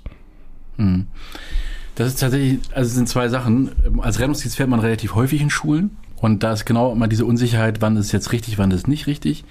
Ähm, witzigerweise haben Carsten und ich auch zusammen schon einen Erste-Hilfe-Kurs an einem Gymnasium in Hamburg gemacht. Mhm. Ist jetzt auch schon ein paar Jahre her. Mhm. Auch sech- mit den Lehrern. Also sechzig Lehrer. Mit sechzig Lehrern haben wir so einen Erste-Hilfe-Samstag, glaube ich, war das mal. Mhm. Da haben wir dann genau auch sowas besprochen. Was ich persönlich jeder in Schule empfehlen kann, sind Schulsanitäter. Mhm. Also die, viele Schulen in Hamburg haben, äh, auch vom, auch vom Roten Kreuz zum Beispiel, Schulsanitätsdienst, wo die Schüler dann ähm, von den Hilfsorganisationen ausgebildet werden in so einem Sanitäterkurs. Das sind ähm, vier Wochenenden, wo sie sich damit auseinandersetzen, um genau eigentlich den Lehrern zum Beispiel, letztendlich muss natürlich der Lehrer das trotzdem verantworten, aber die sich einfach damit auseinandersetzen und dann auch bei den Hilfsorganisationen Einsatzerfahrung sammeln können, ähm, um solche Situationen dann einschätzen zu können. Das ist unsere Erfahrung eigentlich immer noch eine sehr Ähm, schöne Sache. Also sowohl, das war auch im Schulsanitätsdienst unser Erste-Hilfe-Kurs, ähm, die, die, über den wir gekommen sind, aber auch als Rettungsdienst freue ich mich immer, ehrlicherweise, ich persönlich immer einen Keks, wenn wir in eine Schule kommen und da gibt es einen Schulsanitätsdienst. Mhm. Weil da können alle Klassen mitmachen. Die Kleinen, ähm, also ab fünfte Klasse geht es, glaube ich, ähm, die Kleinen stehen dann an der Straße, dann ist dann an jeder Straße steht schon einer mit so einem, mit so einer roten Weste, wo Schulsanitätsdienst draufsteht und dann werden wir schon drei Straßen vorher eingewiesen. Also man ist in keine Einsatzstelle so schnell, wie wenn Schulsanitätsdienst da ist. Und das ist natürlich im Grunde genommen gut, dass in der Schule nicht so viele dramatische Situationen sind. Es sind ja auch Kinder, das sollte es nicht so anders sein. Es sei denn, man heißt Carsten, dann hat man auch dramatische Situationen in der Schule. Ja, sag mal. Ich habe mal einen, in, im Klassenzimmer einen sechzehnjährigen Schüler reanimiert. Der ist einfach umgefallen. Also hinterher haben wir rausgefunden, warum. Aber ist dann vom Schulsanitätsdienst und dem Lehrer hervorragend reanimiert worden. Mhm. Ähm, hatten aber keinen kein, kein R O S C. Also der ist halt nicht, nicht, erst nicht wiedergekommen. Wir haben, glaube ich, noch dreißig, fünfundvierzig Minuten reanimiert im Klassenzimmer. War natürlich ein Riesenau. Also alles während der Schulzeit. Ähm, und wir haben ihn dann aber wiederbekommen. Und sind dann erstmal in ein nahegelegenes Krankenhaus gefahren, um die Grundversorgung zu machen. Und der ist dann relativ schnell auch äh, in ein großes Hamburger Krankenhaus verlegt worden. Und hatte der jetzt eine Vorerkrankung? Oder warum ist das passiert, dass das so plötzlich passiert? Das ist ja wirklich selten. Der hat ein Herzproblem gehabt aufgrund dessen, dass er viel Bodybuilding gemacht hat für seine jungen Jahre. Mhm. Und das mit äh, Medikamenten unterstrichen hat. Und das, hat ihn, und das hat den Herzmuskel angegriffen. Und dann ist er quasi... Für die sechzehn ist ja völlig ungewöhnlich. Äh, aber ja. Da hat das System, also diese Schule hat schon seit vielen Jahren auch einen Schulsanitätsdienst und da hat es super funktioniert. Also Lehrer hat toll reagiert und die Schulsanitäter haben äh, super unterstützt. Und es ist, glaube ich, schon, wenn man mit fünfzehn das erste Mal wirklich ein Leben gerettet hat, ist es schon beeindruckend. ist, glaube ich, aber der, der Kern des Ganzen ist trotzdem noch die Frage, die wir noch nicht beantwortet haben, ähm, wie erkenne ich ein kritisches Kind? Oder wann ist ein Kind ein Fall für einen Rettungsdienst? Das ist schwierig, finde ich, pauschal zu ja. beantworten, ne? Weil es hängt in jeder Einzelsituation. Also wenn ein Kind bewusstlos war, dann muss immer der Rettungsdienst gerufen werden. Hm. Gerade nach Sturz. Ne, genau, nach Sturzereignissen, wenn der auch kurz, nur kurz nicht ansprechbar ist, dann muss der ins Krankenhaus fahren. Wenn er sich nicht an alles erinnern kann, an den Sturz nicht erinnern kann, also eine retrograde Amnesie hat, dann sollte er auch einmal mit in die Klinik genommen werden. Alles, was ein bisschen doller blutet, ähm, und ich glaube, alles, was Atmung ist. Alles, wo man das Gefühl hat, die Atmung ist nicht normal, sollten Lehrer auch anrufen. Kopf gefallen? Und wenn er sich noch dran erinnern kann? Also wenn er eine Kopfplatzwunde hat, muss man das wahrscheinlich machen. Wenn er nichts hat, er war nie bewusstlos, ähm, hat sich ein bisschen in den Kopf gestoßen, ah. ähm, dann ist es meistens sinnvoller, das, glaube ich, einmal mit den Eltern zu klären. Dann muss man nicht den Rettungsdienst rufen. Hm. Weil das machen die zu Hause auch. Die würden auch, wenn die nicht wirklich unter einem Jahr sind auch oder unter zwei Jahren, auch in den meisten Notaufnahmen nicht aufgenommen, sondern die kriegen so einen Informationszettel mit, ähm, wo eben genau diese Sachen draufstehen. Wenn der nach zwei bis drei Stunden noch äh, Übelkeit bekommt, äh, erbricht und so, dann sollen die wiederkommen. Und ansonsten würden die so, Ähm, gerade wenn die jetzt im Schulalter sind, auch nach Hause geschickt. Mhm. Und man muss nochmal sagen, also wir sind da im Rettungsdienst sehr, sehr wohlwollend, ne? Generell mit Kindern. Also da wird ja. keiner von uns mürrisch rangehen und sagen, was wollen wir hier? Das hat ja jetzt nur eine Kopfplatzwunde, da müssen wir ein Pflaster kleben und dann gehen wir wieder. Ähm, das ist okay, wir sind dann froh, wenn wir nichts machen müssen. Ne? Und es ist ja auch den Lehrern gar nicht gestattet, weil das ja dann auch alles über, also B G würde man über Erwachsene, weil dann Kids ist ja G U V, also Gemeindeunfallversicherung. Insofern ist es wie eine B G-Geschichte. Die müssen also einmal in die Klinik, dann, mhm. wenn die gerade geblutet haben. Ja. Das ist, glaube ich, den Lehrern auch gar nicht gestattet, wenn ich das richtig weiß. Ja, und ich glaube, die, die, die Eltern werden ja dann eh irgendwie am Telefon angerufen, sind ja. auf ihre Arbeit und sagen natürlich auch, wir gehen bitte auf Nummer sicher, das genau. Kind soll einmal durchgecheckt werden. Und das ist für uns völlig okay, wenn ja. wir da Taxi spielen. Ja. So, in so einem Fall. Ich finde sowieso immer mit Kindern, also finde auch die Einsätze, wenn die Kinder das erste Mal, das erste Kind, die Eltern ne, haben das Kind gerade nach Hause geholt, ähm, einem gewissen ähm, Reife können die zum Beispiel sich nicht räuspern. Das können die erst ein bisschen später. Dann klingt es für die Eltern auch häufig so, dass sie sich immer verschlucken. Rufen die auch an. Das ist natürlich ganz aufgeregt. Da fährt man das Rettungsdienst hin, untersucht das Kind, ähm, beruhigt alle und dann fährt man wieder nach Hause. Und da ist auch niemand böse, weil das ist alle, vor allem auch die Rettungsdienstkollegen, die selber Kinder haben, das alle nachvollziehen können. Mhm. Dazu passt von Algacino, haben wir, haben wir jetzt, glaube ich, auch so ein bisschen gesagt, ähm, aber können wir nochmal zusammenfassen, welche Unfälle passieren am häufigsten bei Kindern und Jugendlichen? Auch eine Lehrerin. Am häufigsten? Also ich würde sagen, chirurgische Sachen passieren. Also Stürze. Stürze, von der Treppe gefallen, äh, auf den Rücken gefallen ist relativ häufig. Kopfplatzwunden finde ich relativ häufig. Vom Baum gefallen, Baum? Ja, oder vom Klettergerüst gefallen, aber auch ganz mhm. dann, wo Unterarme eher kaputt gehen. Ähm, und bei Jugendlichen ist jetzt, also zumindest da, wo ich gearbeitet habe, die Häufigkeit zum ersten Mal ein Joint geraucht und dann werden die plötzlich Tachykard und denen wird schlecht. So mhm. dreizehn, vierzehn ist das ganz häufig die eine der häufigsten Erkrankungen. Habe ich auch mal einen aus der Schule geholt. Mhm. Ja, ein paar aus der Schule geholt. Entschuldigung, äh, in welchen Zeiten leben wir, dass man noch auf, auf dem Schulgelände einen Joint rauchen kann? Ist das noch so? Ja, ja, offensichtlich schon. Liebe HörerInnen da draußen, schreibt mir eine D M, ob das noch möglich ist oder ob man da äh, nicht sofort vom Schulsanitäter verhaftet wird. Zum Bo- Erst zu Boden gebracht, wir sind ja in Hamburg. So, äh, der hat aber noch eine Frage, Algacino. Wie oft sollte man deiner Meinung nach einen Erste-Hilfe-Kurs machen und wenn, welchen? Ist es der auch die Kinderfrage, auch Lehrer? Hm? Also ich finde, Lehrer sollten grundsätzlich auch immer Erste-Hilfe am Kind machen. Da gibt es extra Kurse für. Ähm, also für die Allgemeinheit ist ja die Empfehlung alle zwei Jahre. Also in, in, der, in der idealen Welt würde, müsste man das eigentlich jedes Jahr wiederholen, damit man überhaupt in der Situation noch weiß, was man machen möchte. Empfohlen sind alle zwei Jahre. Aber ich finde, gerade Lehrer sollten eigentlich auch Erste Hilfe am Kind machen. Ja, aber jetzt mal unabhängig vom Lehrerdasein, wer macht das denn alle zwei Jahre? Das macht man einmal zum Führerschein und das war's dann ja. häufig, ne? Aber es war ja die Frage, was jetzt ideal ist. Ja, ja, ja, ja. Also haben wir ja schon mal besprochen, äh, wenn hier einer von uns Gesundheitsminister wäre, dann äh, alle zwei Jahre mit dem T Ü V zusammen, ne? So, also wenn, wenn das Auto gecheckt wird. Wenn du dazu verpflichtet wirst, ist natürlich wieder die Frage nach den Kosten. Das haben wir jetzt ja in anderen Bereichen auch gerade. Wer zahlt's dann? Ihr könnt mal kurz sagen, wie teuer ist denn so ein Erste-Hilfe-Kurs? Also ich glaube, der kostet, glaube ich, fünfunddreißig mhm. Euro. Haben auch fünfzig Mark gekostet. Mhm. Für die, die noch in Mark rechnen.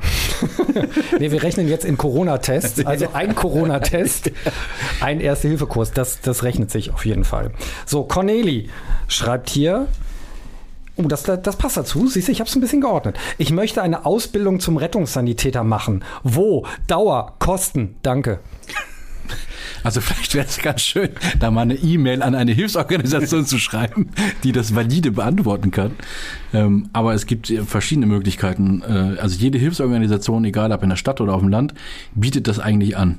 Ähm, und die übernehmen auch die Kosten. Es gibt ähm, Hilfsorganisationen, die übernehmen auch übrigens auch den Führerschein zum Beispiel. Hm. Aber dann verpflichtest du dich, das muss man schon mal sagen, ne? Dann verpflichtet man sich eine gewisse Zeit auch für diese Hilfsorganisation dann zu arbeiten. Ja, ne? Das muss man wissen. Es gibt auch die Möglichkeit, das privat zu bezahlen, dass ich sage, ähm, um die andere Frage, also der Grundkurs geht vier Wochen, ähm, dann geht man vier Wochen ins, ähm, zumindest noch den alten Regeln, vier Wochen in die Klinik, Anästhesie und Intensiv und vier Wochen auf die Rettungswache. Es ändert sich gerade. Schleswig-Holstein hat es zum Beispiel schon geändert, da ist der Schulblock sechs Wochen hm. und das Krankenhaus zwei Wochen. Da ist gerade so ein kleiner, kleiner Wandel. Aber es bleibt bei so drei Monaten, was ja eigentlich mit die verrückteste Ausbildung ist, also ja. die kürzeste. Und dann hat man aber doch so, so einen hohen Grad an Verantwortung und ja. fährt als Zweiter auf dem Rettungswagen. Das ist doch schon nicht ohne. Man muss auch sagen, die verdienen dafür auch dann hinterher im Verhältnis gesehen nicht schlecht. Also für, dafür, dass sie drei Monate Ausbildung gemacht haben, mit eins Komma acht nach Hause gehen, das macht eine Friseurin nicht nach drei Jahren Ausbildung.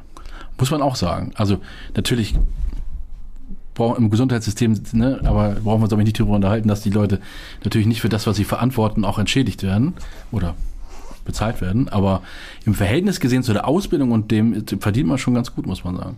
Ja, vor allen Dingen, wenn du, wenn du noch so vieles mitmachst, mit Anfang ja. zwanzig, ist das schon Kohle, ne? Ja, ja, auch für Studenten, ne, die sich was nebenbei verdienen wollen, ähm, ist das eigentlich immer ideal.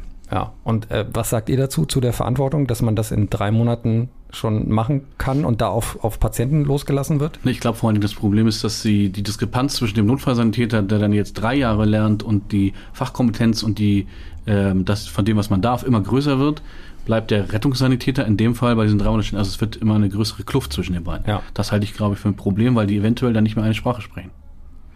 Also es ist eine, es wirklich, es macht den Arbeitsplatz schwerer, dass du dann natürlich die Leute, die kommen, sind in der Regel die Jungen. Also da kommt ein achtzehn-, neunzehnjähriger oder Jährige, nicht, dass die alle schlecht sind, aber die kommen, ähm, haben den Führerschein gerade gemacht, haben den Rettungssanitäter gemacht und sind dann als Zweiter auf dem Auto. Und du als Notfallsanitäter musst die mit, also musst für die mitdenken. Du musst dich um die Patienten kümmern, du musst dich um diese jungen Kollegen kümmern.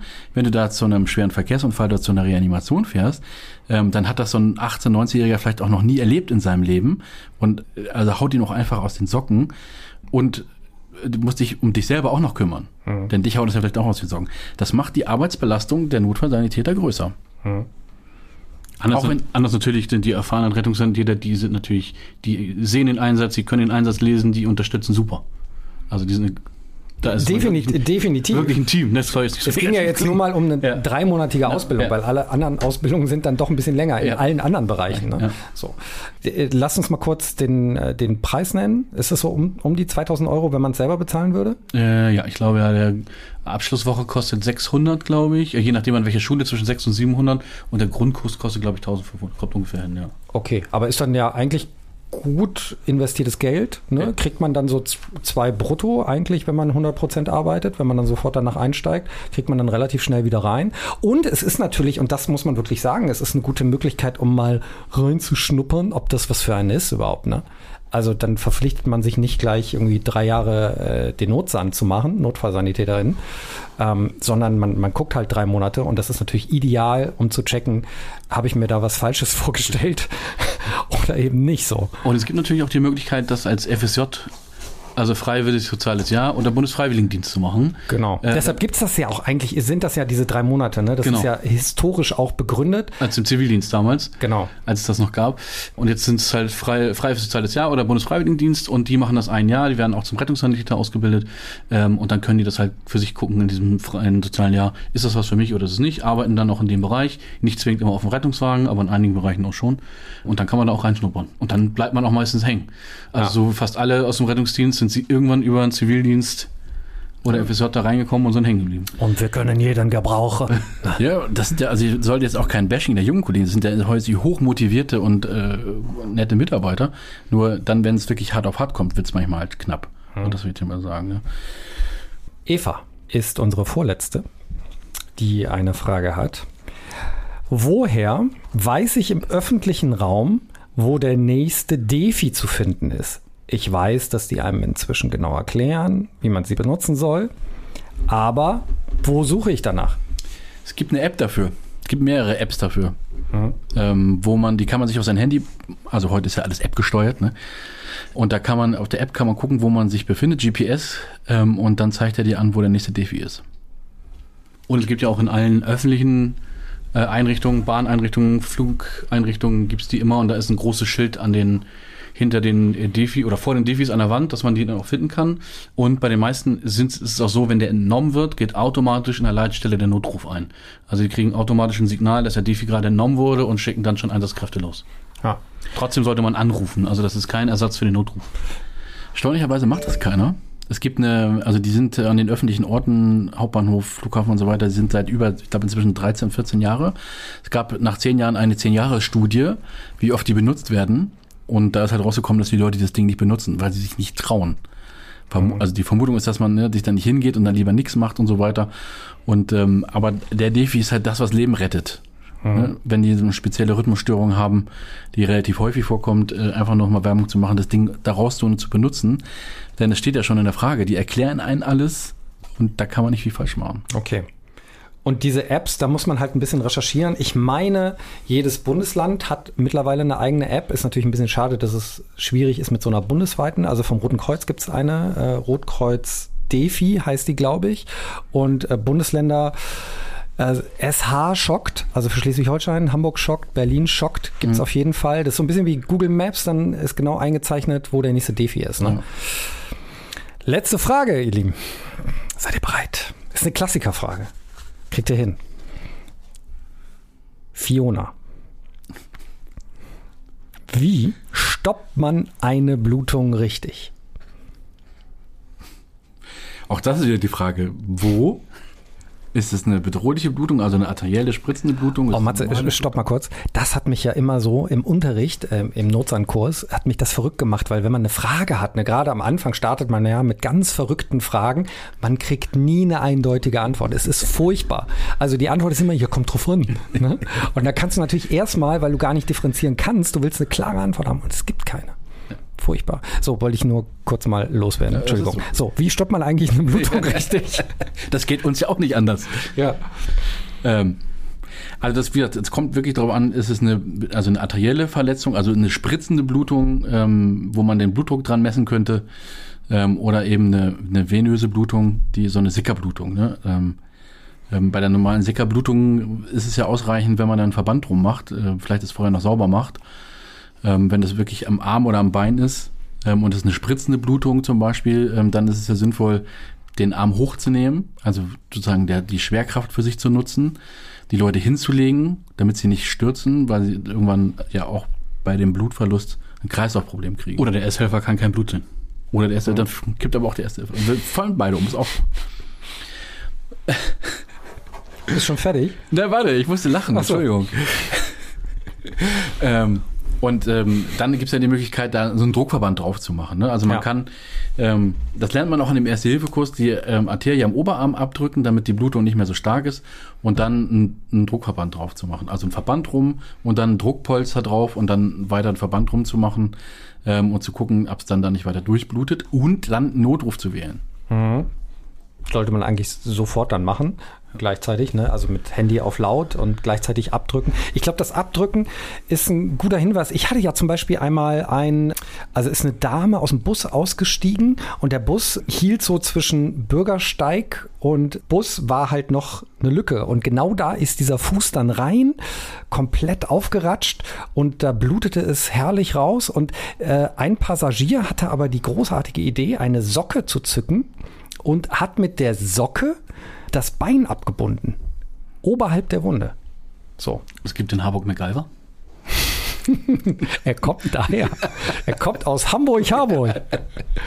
Wenn, wenn, kennt ihr noch MacGyver? Könnt ihr mir auch nochmal eine ähm, D M schicken? Es Danke. Gibt ja eine neue Serie. MacGyver ist jetzt ja neu aufgelegt. Den ja, MacGyver, in drei D. Ja, den MacGyver, den wir kennen, ähm, ja. wir, der, den gibt es so nicht mehr. Den gibt es jetzt in der neuen Version tatsächlich. Okay. Aber Abin, äh, sag mal kurz was dazu. Ich fand das sensationell, als wir gekommen sind und äh, die, die Wunde, da, da kam trotzdem noch was raus. Das war wahrscheinlich mhm. auch nur eine stark blutende venöse Blutung, ähm, weil es so großflächig war. Aber es, äh, es war fast alles, ähm, ja, da, also die war fast gestoppt durch eine Socke. Wir haben immer gesagt, Erste Hilfe ist fünfzig Prozent Wissen und fünfzig Prozent Improvisation. Ja. Und das ist genau das passiert. Früher waren die Abbindungen verboten, das war der Teufel. Ja, ganz früher war sie in, also die, unsere unsere äh, Großeltern, Generation, die haben das wahrscheinlich noch gelernt. Da war es jetzt viele Jahre out, deswegen hat man extra dieses Arterieabdrücken am Oberarm und sowas gemacht. Ne? Das ist das, was du meintest. Ähm, und jetzt kommt das wieder. Naja, es kommt ja eigentlich aus dem Militär, ne? Mhm. So, also das haben wir ja auch immer in unserem Notfallrucksack dabei, dieses Tourniquet, äh, so Klettverschluss und gleichzeitig kann man dran drehen und schrauben und dann sozusagen einen Arm oder eine andere Extremität äh, richtig dicht machen. Genau, das ist sozusagen das, was die Renaissance, die ja. jetzt auch in der Ersten Hilfe, vor allem, wenn man im Rettungsdienst eintritt, weil man muss sagen, das ist halt äußerst schmerzhaft. Ja. Ne? Also, weiß ich, wenn man es mal sich, an sich selbst ausprobiert, also das sind schon Patienten, wo man, es gibt Leute, die probieren alles. Ähm, Das muss, da muss man schon dann Schmerzmittel nehmen, das hält man das nicht bis ins Krankenhaus aus. Ja, und die Wunde muss natürlich auch äh, stark spritzen, ne? Das muss sich lohnen. Also äh, bevor ich meine Socke oder den Gürtel ausziehe und da irgendwas abbinde, äh, ist das natürlich äh, wirklich eine absolute akute Notfallsituation. Ne? Ansonsten Druck ausüben auf der Wunde und was draufdrücken. Ja. Genau, steriles Abdecken und draufdrücken auf die Wunde und dann Verband. Und wenn es wirklich durchblutet, also wenn es durch den Verband weiter durchblutet, ähm, dann kann man von einer arteriellen Blutung eigentlich ausgehen, wenn das richtig hellrot ist und richtig spritzt. Und dann ist das mit der Socke eigentlich tatsächlich ganz clever. Ich hatte mal so zwei nette Jugendliche im Bus, die ähm, mit dem Messer aufeinander losgegangen sind. Und einer hat verloren. Und den, ähm, ja, den mussten wir dann versorgen. Das, äh, die Frage stelle ich nochmal in den Raum. Also der hatte schon ein paar tiefere Messerwunden im Bauchbereich und Brustbereich. Ähm, wie würdet ihr sowas behandeln? War jetzt nicht stark spritzend. Kommt ein bisschen auf an, also war, war das mit Pneu oder ohne Pneu? Ohne Pneu. Was immer ein Pneu ist, kannst du das mal erklären, bevor du dir irgendwas in den Raum wirfst? So, das weiß ich auch nicht, ich habe das gelesen, eben schnell gegoogelt. Also ob die, die, die Lunge betroffen ist und dann die eine Lungenseite einfällt, weil einfach die Luft von außen in, das, ähm, eingedr- in die Lunge eingedrungen ist, also beziehungsweise eigentlich in den Pleuraspalt eingedrungen ist. Ja, und äh, sozusagen ein Lungenflügel, beziehungsweise genau. Im schlimmsten Fall beide, aber das wollen wir nicht hoffen, äh, zusammenfällt. Nee, war nicht. War nicht. War eher im Bauchbereich und unterer Brustbereich. Also wer im Endeffekt steriles Abdecken, zwei große Zugänge und Schockraum. Also und dann in die Klinik und dann gibt es die Möglichkeit des Israel-Bandage. Mhm. Ne, ähm, es gibt auch die Möglichkeit dieser, ähm, haben wir jetzt auch in den Landkreisen eingeführt. Ist das so auch Wundpacking? Ja, genau, gibt es ja, gibt's auch. Also es gibt äh, so Pulver, was man in die Wunde machen kann, was dann die Wunde ähm, zumacht. Ähm, auch so ein Israel-Bandage, was man da reinstecken kann, was es auch macht ähm, und dann rumwickeln, ähm, das zu fixieren. Also da sind wir in der Notfallmedizin schon, auch das kommt natürlich aus der Kriegsmedizin und auch aus der Terror, Antiterrorabwehr, muss man sagen. Ähm, weil wir ja bis jetzt in den Antiterrorgeschichten davon ausgegangen sind, dass es in der Regel Schussverletzungen sind. Ähm, und so ist das ein bisschen in den Rettungsdienst jetzt auch geschwappt, ähm, um diese Tools zu, zu erweitern, ne? Um genau solche Schussverletzungen, gerade abdominelle Schussverletzungen ähm, oder Stichverletzungen ähm, und Thorakale. Thorax ist immer ein bisschen schwierig, ist die Lunge betroffen, ist die Lunge nicht betroffen, da müssen wir eventuell noch was anderes machen. Ja. Ähm, genau, aber das sind, das sind so Möglichkeiten, die wir als Profis haben. Ich komme nämlich drauf, weil den Einsatz habe ich insofern nicht vergessen, weil die Notärztin ein bisschen mit mir geschimpft hat. Es war so am Anfang der Ausbildung, weil ich eine Kompresse draufgelegt habe, also steriles Abbinden. Ne? Und gleichzeitig hatte ich aber noch im Kopf, ah, eine Wunde, da drücke ich mal ein bisschen drauf. Und das wollte sie aber nicht. Also sie wollte nicht, dass ich da äh, auf dem Bauch irgendwie äh, rumdrücke. Mochte sie nicht. Ihr verzieht jetzt euer Gesicht und sagt, boah, hättet ihr auch gemacht, ne? Tür eingetreten und mal ordentlich. Und mal ordentlich draufgedrückt. Ja. Gut, dann also, wäre ich nicht alleine gewesen mit dem nee, Fehler. Hätte, ich kann hätte die Idee mit dem Draufdrücken durchaus noch vollziehen, ja. Muss ich sagen. Also vielleicht wollte sie das wegen der Schmerzen nicht. Die Blutung, also... Die Blutung war nicht heftig. Nee, vielleicht hat sie Angst, dass es nach innen blutet und ja. durch den Druck, dass die Blutung nach innen verstärkt wird. Aber oder man irgendwas verletzt auch noch. Ja. Ne? Ja. Wie doll hast du denn da draufgedrückt? Dazu kann ich an dieser Stelle nichts mehr sagen. Carsten und Matze. Zeit ist rum. Wenn ihr noch einen habt, äh, haut raus. Fällt euch noch irgendwas Amüsantes ein fürs große Finale? Einen Patienten, der auftaucht, den ihr nie mehr vergessen werdet. Was, ich, was wir nie vergessen werden, ist, wir sind mal zusammen für die Bereitschaft auf den Dom gefahren. Zusammen. Mit den ja, gleichen Klamotten. Große Kirmes hier in Hamburg. Genau, große Kirmes in Hamburg. Und sind zusammen und wollten uns Schmalzgebäck holen. Hm. Äh, haben uns angestellt äh, und der Verkäufer ist völlig ausgerastet und war völlig begeistert. Die sehen ja gleich aus. Die haben die gleichen Klamotten an. Hat seine Kollegin geholt. Sabine, du musst sofort herkommen. Und dann standen da drei Leute, die in diesem Laden gearbeitet haben. Niemand wurde mehr bedient. Und die haben sich gefreut wie die kleinen Kinder.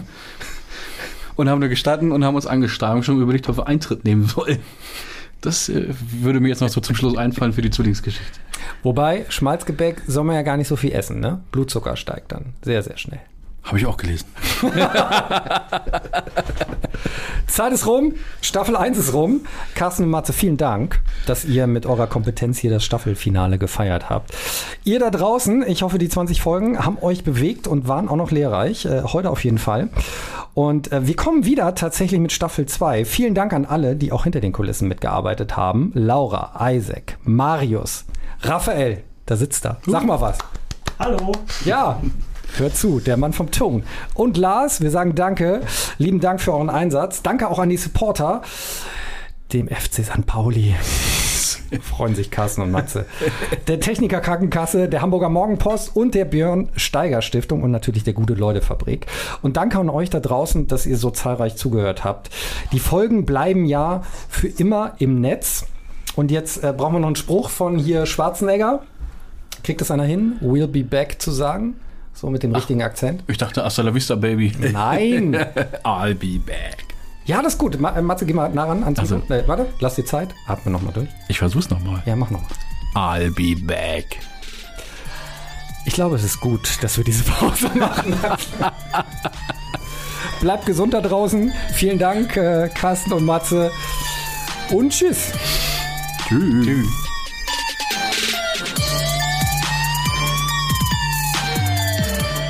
So, haha, ihr habt gedacht, Staffel vorbei? Nein, dies ist noch ein Hidden Bonus-Track, denn es gibt eine Dame, Folge vierzehn sage ich nur von Zwei Retter, eins Mikro, und zwar Jenny, unsere Gesundheits- und Krankenpflegerin, die hat ja in der Notaufnahme gekündigt und das hat sie da in dieser Folge erzählt, warum. Und es gibt eine Weiterentwicklung und ich habe mir gedacht, darüber möchte ich jetzt an dieser Stelle ganz am Ende hier unserer Staffel eins noch sprechen. Und deshalb habe ich Jenny hier besucht. Hier läuft auch eine Katze rum. Ich habe eine Katzenallergie. Ich habe alles auf mich genommen. Und Jenny ist hier. Hallo Jenny. Hallo, guten Tag. Erzähl nochmal, warum, also für alle, die es jetzt nicht gehört haben. Ähm, es war übrigens, ähm, falls du das noch nicht weißt, es war eine der Folgen, die am meisten geklickt wurde. Also das Interesse war groß. Fass nochmal kurz zusammen, nimm unsere HörerInnen mit. Warum hast du gekündigt? Was war da los? Was hast du da erzählt?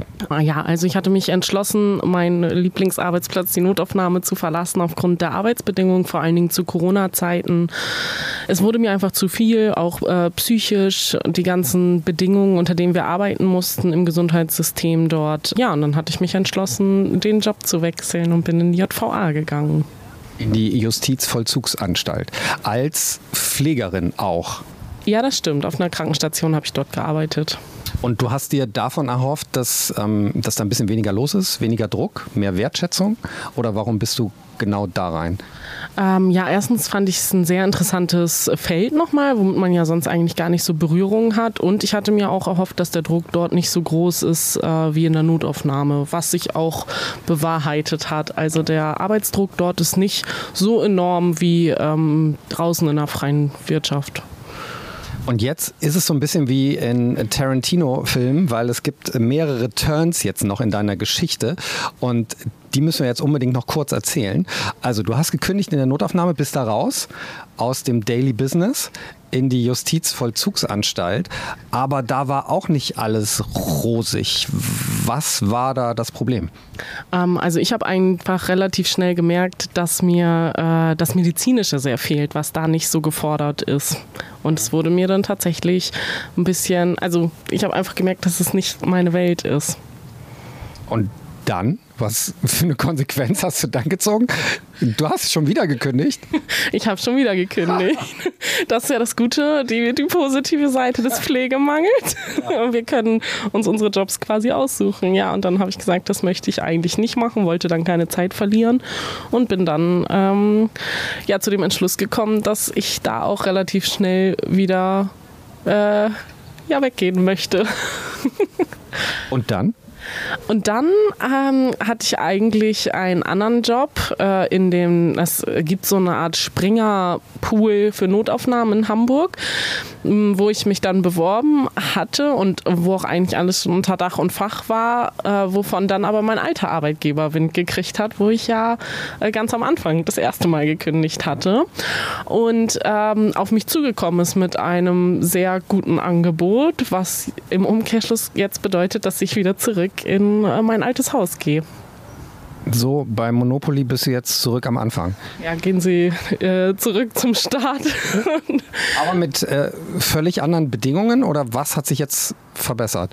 Äh, ja, völlig andere Bedingungen. Also ähm, ich bin quasi in einem Ergänzungsteam jetzt angestellt für, äh, für das Haus und arbeite dort dann hauptsächlich, denke ich mal, wieder in der Notaufnahme. Und, aber zu meinen Bedingungen. Also ich mache keine, keinen Schichtdienst mehr, wenn ich es nicht möchte. Also ich kann auch mal einen Spätdienst machen, wenn ich ähm, der Meinung bin, dass äh, ich das machen möchte. Aber es geht alles nur noch in Absprache mit mir. Also ich schreibe meinen Dienstplan jetzt komplett selber. Und das ist halt wirklich ähm, schon ein großer Vorteil für, wenn man diese Schaukeldienste nicht mehr hat, ähm, der Biorhythmus. Ich mache zum Beispiel nicht eine Nachtschicht mehr. Das war so meine Bedingung, dass ich ähm, ja, ich denke einfach, dass das viel bessere Voraussetzungen sind äh, für ein anständiges Arbeiten in der Pflege, auch wenn man die Schichten machen kann, die für die Gesundheit einfach, also für seine eigene Gesundheit einfach viel vorteilhafter sind. Wie sieht's aus mit Gehalt? Äh, kann ich mich nicht beschweren. Also ich, mir sind äh, die Chefs ein bisschen entgegengekommen. Aber das wäre ja normalerweise nicht passiert. Also du musstest erst kündigen, du musstest erst Druck machen, auch in so einer Art Zeitarbeitsfirma landen, dass die erkannt haben, was sie an dir hatten. Ja, also das stimmt schon. Sie sind ja dann von sich aus auf mich zugekommen, weil ich schon zwölf Jahre im Unternehmen war, bevor ich gekündigt habe.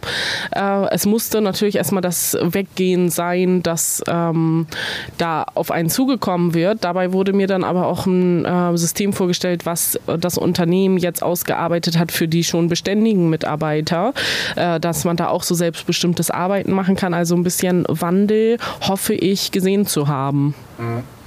Jetzt ist die Frage, wenn du keine Nachtschichten mehr machst, wer macht denn dann die Nachtschichten? Es gibt ja auch Mitarbeiter, die tatsächlich gerne Nachtschichten machen. Also aus der Notaufnahme, aus der ich komme, da sind viele, die möchten eigentlich eine Nachtschicht machen, weil es einfach besser ins Leben passt. Und das war die ganze Zeit halt nicht möglich, weil eigentlich jeder Nachtschichten machen sollte. Und wenn man dieses selbstbestimmte Arbeiten ein bisschen mehr ins Unternehmen bringt dann und auf die Wünsche eingeht der Mitarbeiter, findet man, glaube ich, für jede Schicht jemanden, der sagt, das ist eigentlich meine favorisierte Schicht, die möchte ich am liebsten nur machen. Aber das zeigt, dass man als ähm, Pflegekraft eigentlich selbstbewusst auftreten muss und sich dann auch Arbeitsbedingungen verändern können, oder?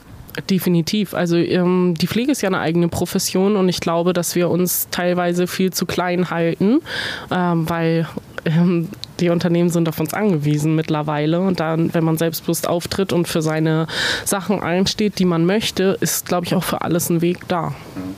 Das ist ja wie im Rettungsdienst, also das haben wir ja jetzt in vielen Folgen auch besprochen, wenn wir über die Pflege gesprochen haben, dass ähm, die Pflege eben nicht richtig organisiert ist. Da ist nur ein kleiner Teil in der Gewerkschaft und da hat man natürlich dann auch keine Macht dem, dem Arbeitgeber gegenüber, ne? Und ähm, das ist einfach der Aufruf, sich zu organisieren und gemeinsam ähm, stark aufzutreten, weil die Pflege wird halt immens gebraucht, ne? Ja, definitiv. Also ich glaube, wenn wir alle zusammenhalten und uns stark machen, dann können wir viel mehr erreichen, als wir jetzt haben. Also der, der Weg ist auf jeden Fall da und äh, wir müssen es halt einfach nur durchziehen. Hey Jenny, das war ein schönes, positives Signal hier am Ende dieser ganzen äh, Staffel von Zwei Retter, eins Mikro. Und deshalb wollte ich diese Geschichte noch erzählen. Das ist irgendwie so ein bisschen bei all den schlimmen Dingen, die so im Gesundheitswesen passieren, ähm, ist es so ein kleines Leuchtfeuer und auch ein Symbol dafür, dass sich doch äh, im Kleinen was verändern kann. Wir machen unseren Job halt auch gerne. Also ich konnte nie sagen, dass ich meinen Job nicht liebe. Ich bin nicht gegangen, weil ich äh, diese Notaufnahme nicht geliebt habe, sondern ich bin wegen den Bedingungen gegangen. Und das sollten, sollten wir viel mehr sehen. Wenn die Bedingungen stimmen, dann machen die Leute, die diesen Job gern machen und die den Job lieben, machen ihn lieber und auch zu faireren Bedingungen für alle. Und daran sollten wir arbeiten. Du hast ja auch von deiner psychischen Belastung in unserer Folge erzählt, die du immer abends gespürt hast, dann hast du irgendwie nicht einschlafen können, das Herz hat gerast. Wie geht's dir jetzt?